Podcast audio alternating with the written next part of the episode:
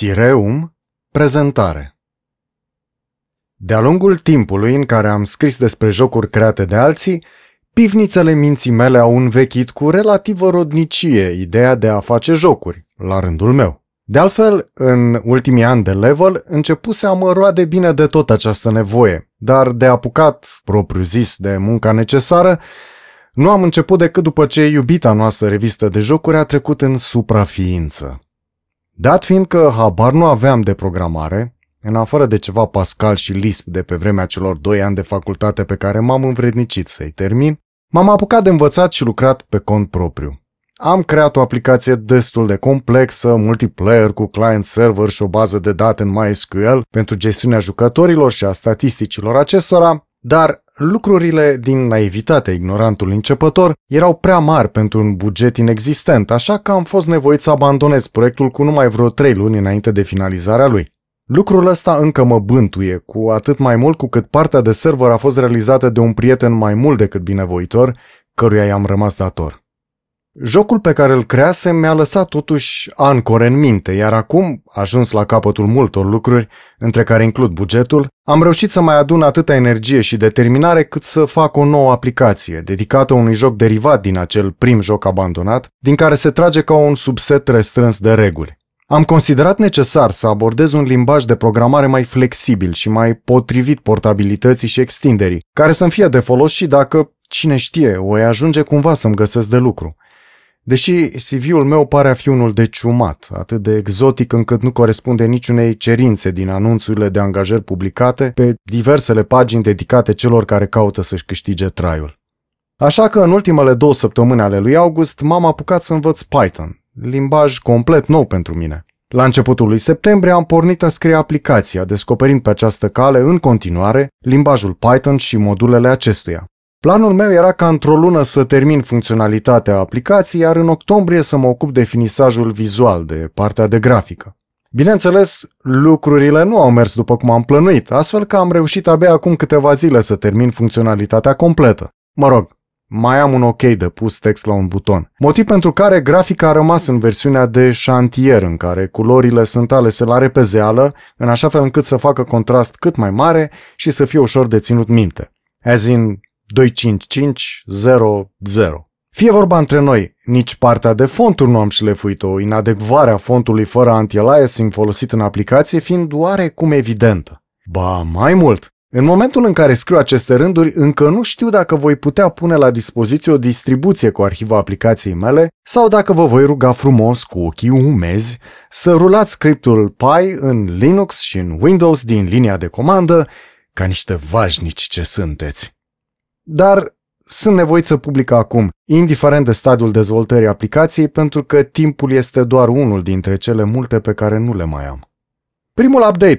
Cu prețul unei întârzieri semnificative a publicării aplicației și articolelor aferente, am pus anti-aliasing la fonturi și am reușit să dau o față prezentabilă aplicației.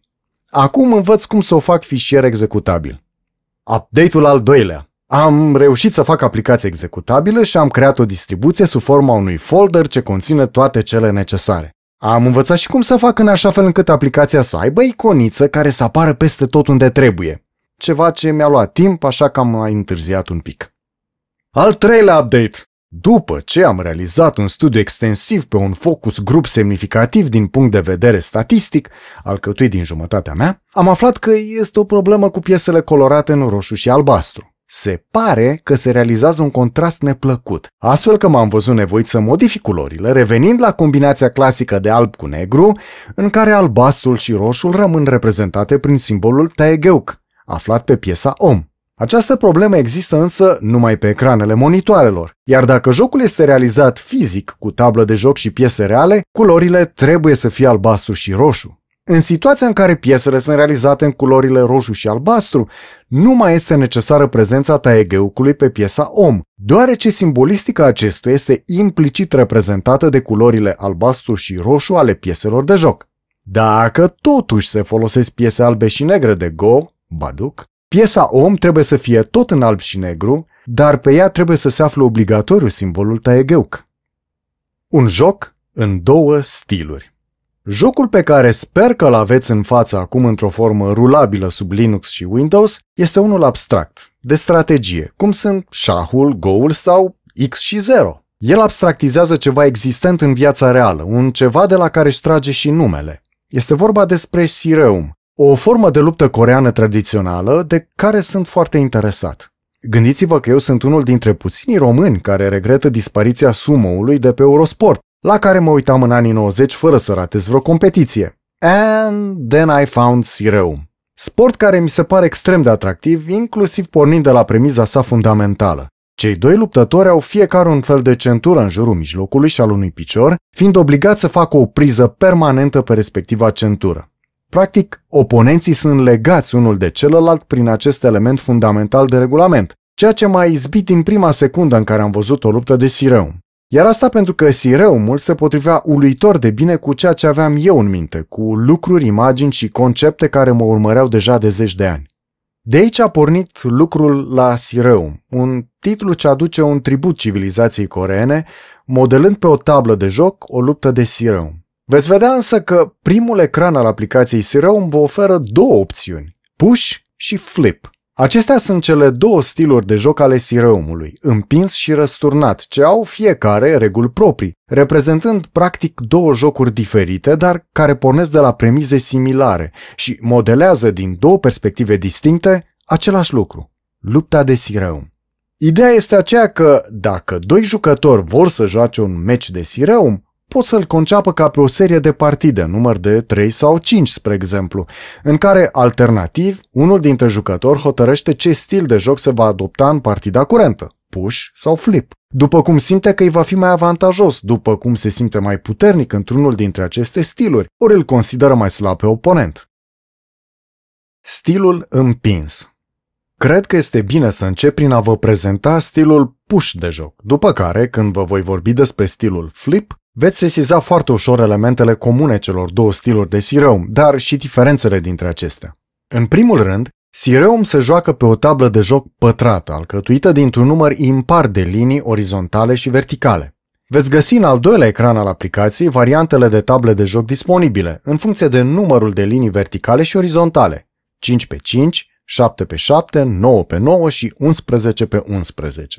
Înainte de începerea partidei, pe tabla de joc se așează aleator un număr egal de piese albe și negre, în așa fel încât singura poziție liberă de pe tabla de joc să rămână cea din centrul acesteia, în care se așează piesa om. La începutul jocului, în cazul stilului push, piesa om trebuie să expună laturile negre către cei doi jucători, aflați față în față cu tabla de joc între ei. În situația în care jucați rău un fizic pe o tablă de joc și cu piese reale, puteți obține dispunerea aleatorie a pieselor albe și negre, pe care le voi numi de acum încolo piesele colorate. Deși albul și negru nu sunt culori, dar mă gândesc la albastru și roșu, pe care albul și negru le înlocuiesc numai pe monitor. Sireum se joacă cu piesa om și cu piesele colorate. Deci, dispunerea aleatorie a pieselor albe și negre se poate obține pe tablă astfel. Puneți toate piesele colorate într-un săculeț netransparent și extrageți câte o piesă din săculeț fără să o vedeți la întâmplare. După care o așezați în prima poziție a primei linii orizontale, apoi pe a doua, pe a treia, până ocupați toate pozițiile liniei, moment în care treceți la linia următoare și tot așa, până când ocupați toate pozițiile de pe tabla de joc, mai puțin pe cea centrală, rezervată piesei om. Priviți tabla de joc înainte de a începe partida. Aplicația a generat automat o configurație aleatorie a pieselor colorate și a amplasat corect piesa om. Trebuie să înțelegeți un concept fundamental al jocului de Sireum, care îl distinge de orice alt joc abstract de strategie. Jucătorii nu joacă cu roșul sau cu albastru, cu albele sau cu negrele, precum în Go sau șah. Jucătorii nu dețin niciuna dintre piesele de culoare de pe tablă, nici piesa om. Repet, nu există în Sireu un jucător cu albastrul sau cu roșul, cu negrul sau cu albul. Iar asta se reflectă atât în felul în care se mută în Sireum, cât și în felul în care se câștigă o partidă de Sireum. Om Singura piesă de pe tablă care este mișcată într-o partidă de Sireum este piesa Om. Ea este mutată alternativ de fiecare dintre cei doi jucători, în tura în care acestuia îi vine rândul. Primul jucător mută piesa om în prima tură, al doilea în a doua și așa mai departe. Singura acțiune posibilă într-o tură de Sireum este deplasarea piesei om sau rotirea piesei om. În stilul push, piesa om poate fi deplasată numai pe o poziție adiacent ortogonal celei pe care o ocupă la începutul turului, cu condiția ca această poziție să fie ocupată de o piesă de aceeași culoare cu latura pe care piesa om o expune către ea. Piesa colorată este luată de pe tabla de joc, iar piesa om este așezată în locul ei. După ce piesa om se deplasează dintr-o poziție, poziția respectivă rămâne vacantă, goală.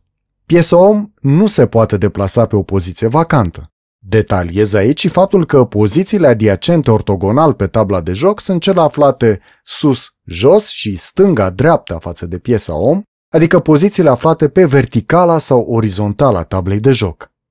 Al doilea fel de acțiune posibil cu piesa om este rotirea cu 90 de grade a acesteia. Rotirea piesei om este permisă exclusiv în situația în care există cel puțin o piesă adiacentă piesei om în tura în care se execută rotirea, iar după executarea rotirii există cel puțin o poziție adiacentă piesei om pe care aceasta poate fi deplasată.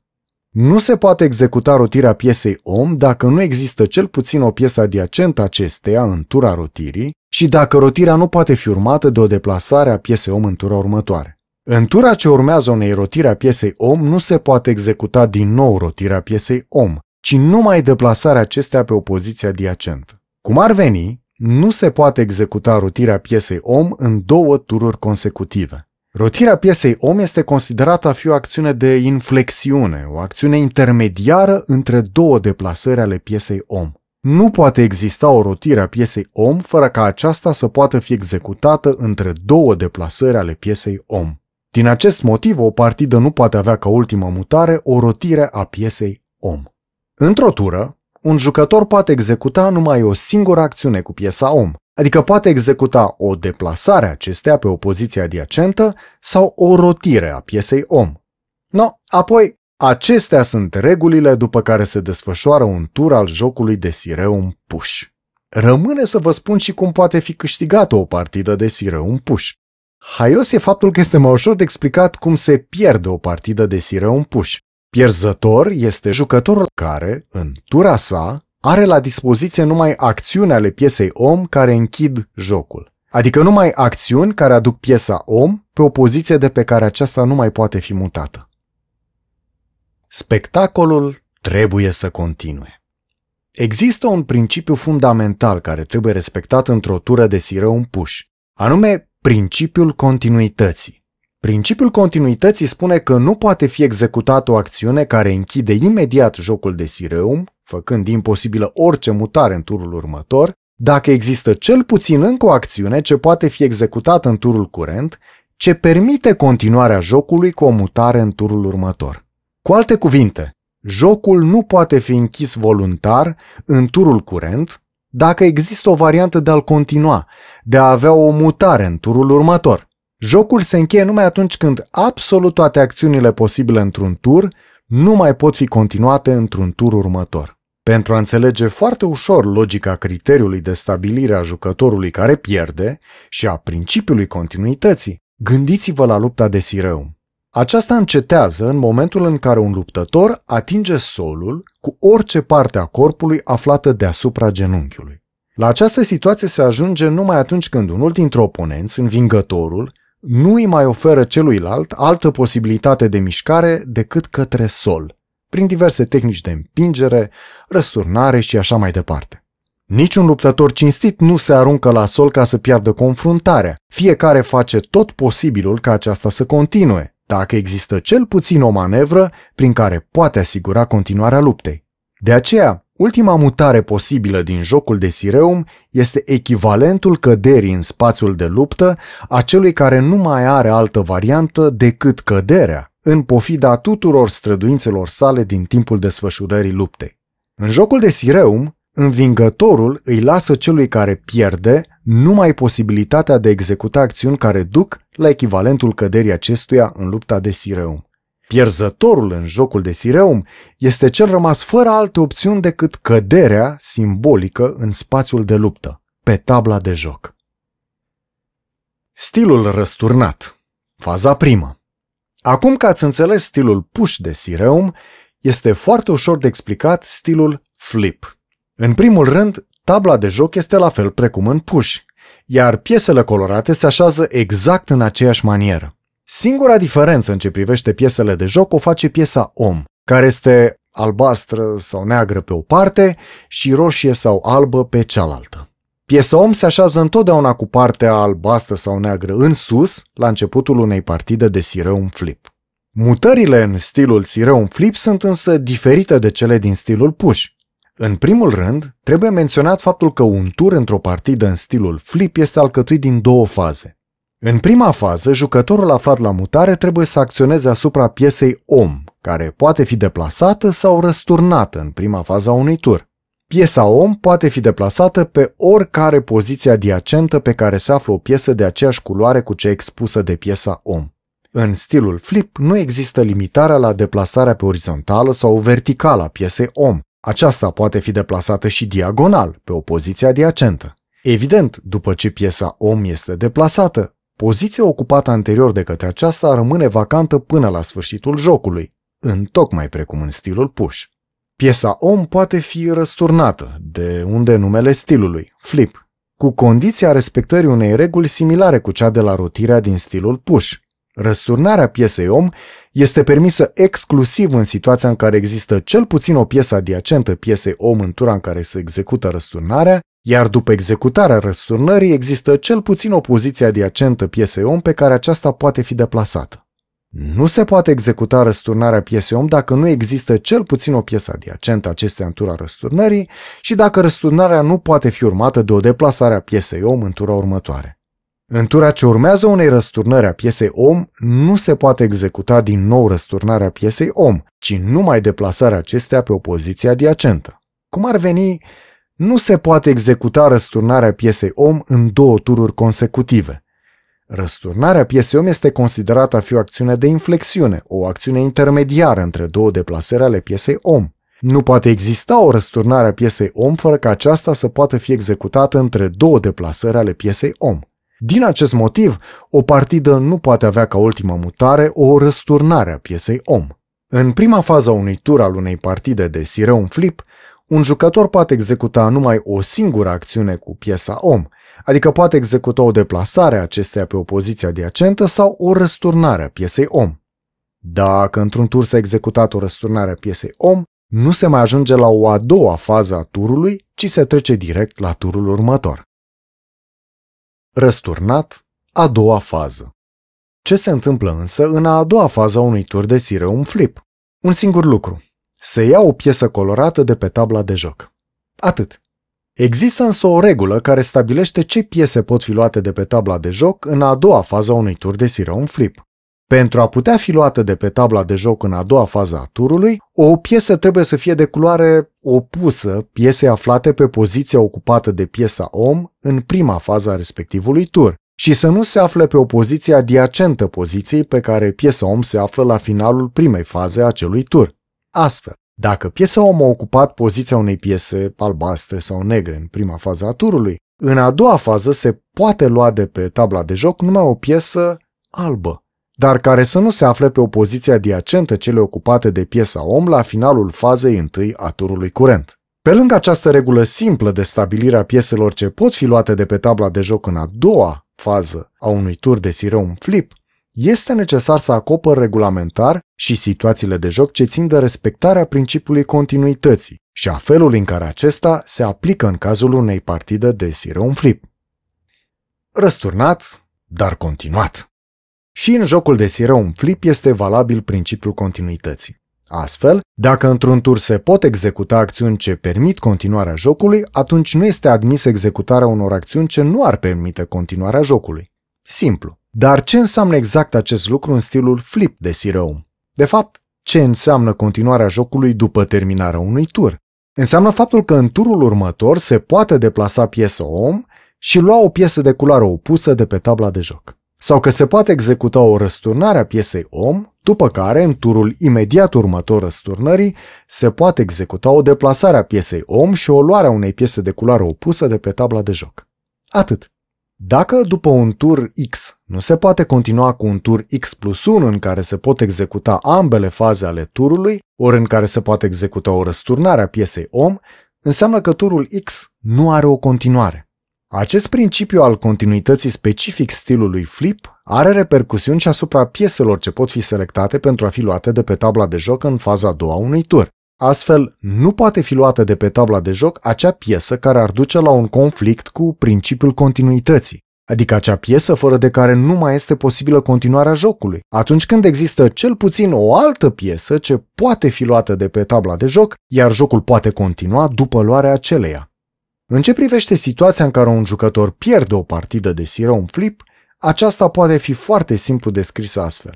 Partida de sirău în flip este pierdută de acel jucător, în al cărui tur există numai variante de acțiuni care închid jocul. Să explic. Dat fiind principiul continuității, este cert că în fiecare tur se pot executa ambele faze ale turului sau o răsturnare a piesei om. Ultimul tur al unui joc este cel în care, oricare ar fi acțiunile executate în cele două faze ale turului, nu mai este posibilă continuarea jocului, nu mai este posibil un tur următor în care să poată fi executate ambele faze sau o răsturnare a piesei om. Jucătorul aflat la mutare în acel ultim tur este cel care pierde partida. Reamintesc aici faptul că o răsturnare a piesei om nu poate fi ultima acțiune dintr-un joc de sireu flip. Profesorul interfață cu utilizatorul Dacă nu înțelegeți în întregime felul în care se joacă o partidă de Sireum Flip, folosiți aplicația Sireum și selectați o partidă de Flip. Am conceput în așa fel interfața cu utilizatorul, atât pentru push cât și pentru flip, încât elementele de comandă ale jocului vă oferă posibilitatea de a face numai mutări legale. Astfel, aplicația permite exclusiv deplasările valide ale piesei om, iar în faza a doua pot fi selectate pentru a fi luate de pe tabla de joc numai piesele care nu intră în conflict cu principiul continuității. Vă puteți folosi de situațiile de joc și de interfața de comandă pentru a înțelege mai bine regulile. Bănuiesc că partea de deplasare, rotire, răsturnare piesei om este clar cum se comandă în aplicație. Nu sunt active decât butoanele mutărilor valide. La apăsarea unui buton încă neselectat, este selectată comanda respectivă și aceasta este executată pe tabla de joc. Totodată apare încă un buton, care cred că acum este galben sau portocaliu, care este butonul de Next Turn. Dacă apăsați un buton de comandă deja selectat, acesta se deselectează, iar execuția comenzii corespunzătoare este anulată pe tabla de joc. Când niciun buton de comandă nu este selectat, butonul de Next Turn dispare. Dacă, în timp ce este selectat un buton de comandă, este apăsat un alt buton de comandă, pe tabla de joc apare mutarea corespunzătoare butonului nou apăsat. Evident, la turul următor se trece apăsând butonul de Next Turn, pe care nu vreau să scriu Next Turn pentru că ar fi redundant. Deja știți la ce folosește, nu este necesar să mai încarc interfața cu text inutil, urăsc textul în interfețele cu utilizatorul, dar nu și în mult prea lungile mele articole, după cum se pare. Mai este de spus cum se execută în aplicație a doua fază a unui tur de Sireum Flip. După executarea primei faze, adică după deplasarea piesei om, piesele colorate care nu se pot lua de pe tabla de joc, piesele blocate, apar sub forma unor pătrate de aceeași culoare cu piesa din poziția respectivă. Piesele colorate care se pot lua de pe tabla de joc arată la fel ca până acum, dar dacă veți trece cu cursorul mouse-ului peste ele, veți observa că acum sunt highlightabile, evidențiabile, că se schimbă culoarea poziției peste care treceți cu mouse-ul. Dacă dați click pe o piesă colorată evidențiată, aceasta va fi selectată, deasupra ei va apărea un X și se va activa butonul de Next Turn. Dacă apăsați butonul de Next Turn, piesa colorată selectată va dispărea de pe tabla de joc. Faza a doua a turului curent se încheie și se trece la turul următor. Vreau să vă atrag atenția asupra faptului că libertatea de a acționa asupra comenzilor de interfață ale jocului este totală, în ideea în care orice ați apăsa, nu veți face o greșeală sub aspect regulamentar, ci doar puteți pierde partida mai ușor. Practic, puteți anula oricând o comandă prin apăsarea din nou a butonului corespunzător comenzii respective. Puteți trece direct de la o comandă la alta, iar tabla de joc se va reconfigura corespunzător noi comenzi. Iar la Sireum Flip, puteți reveni din faza a doua a jocului la prima fază prin simpla deselectare a butonului de comandă selectat sau prin selectarea directă a unui alt buton de comandă. Tabla de joc se va reseta și se va reconfigura automat corespunzător comenzii noi, intrând tot automat în a doua fază a turului și configurând tabla de joc în acord cu aceasta inclusiv în ce privește piesele colorate, selectabile și cele blocate. O piesă colorată selectată în faza a doua a turului de flip poate fi deselectată sau se poate selecta direct o alta, situație în care cea selectată anterior se deselectează automat. La o adică, dacă nu v-am lămurit deja, vă veți lămuri în toate privințele prin experiment. Am făcut interfața jocului în așa fel încât nicio acțiune, click, selecție, nu este fără sens ori derutantă. Totul are o logică simplă. Cu lămâia în parbriz. Celor fluenți în Python le cer clemență dacă își vor arunca ochiul critic asupra sărmanului cod scris de mine. După două săptămâni de amușinat documentații de Python, am purces direct la scrierea scriptului Sireum, trecând cu inadmisibilă frugalitate peste etapa Hello World. Din acest motiv, codul conține etape ale aventurilor mele prin Python, dovezi ale micilor pași înainte pe care am făcut în înțelegerea acestui limbaj de programare. Ce mergea, nu am mai refăcut, dar am perfecționat din mers ce s-a putut. La fel am procedat și cu logica algoritmilor, funcțiilor și claselor pe care le-am creat. Sunt în evoluție naivă, înregistrată necruțător în cele peste 3000 de linii ale scriptului. Știu că aș fi putut abstractiza mai mult codul, că puteam transforma în clase anumite etape, că ar fi trebuit să folosesc pe alocuri list splitting și list comprehensions, că prea multe variabile sunt de instanță, self. Dar nu am avut timp să caut prea insistent în coarne codului, pentru că printre coarne se află cornițe mai mici, între care se află cornițe și mai mici și mai multe și uite așa ajungi să nu mai faci de teamă că ai făcut ca un novice de două parale ca mine. Ori, pentru mine codul este o unealtă pe care o folosesc cu un scop. Scopul contează, nu codul, atâta vreme când nu simt că acesta ajunge să dăuneze scopului. Iar în aplicația mea, consumul de resurse este mult prea mic pentru a fi nevoie de optimizări la sânge sau de estetica a fraze abstracte. Există o linie pe care a trebuit să o trag între a scrie cod plăcut celui de sus, dar în permanentă stare de șantier, sau cod care să facă totuși ceea ce vreau eu să facă. Deoarece sunt complet autodidact și solitar în această muncă, lucru care se întâmplă din necesitate, nu din dorința mea, nu am de la cine învăța pe calea bunului model de urmat și a sfaturilor. Acelora dintre voi care sunt familiarizați cu Pythonul și simt că mă pot ajuta în vreun fel să-mi fac aplicațiile mai bine, le mulțumesc încă de pe acum și asigur de maxima mea atenție. Finis Coronat Opus Ce aș mai face cu aplicația Sireum dacă aș mai avea resurse, timp, energie?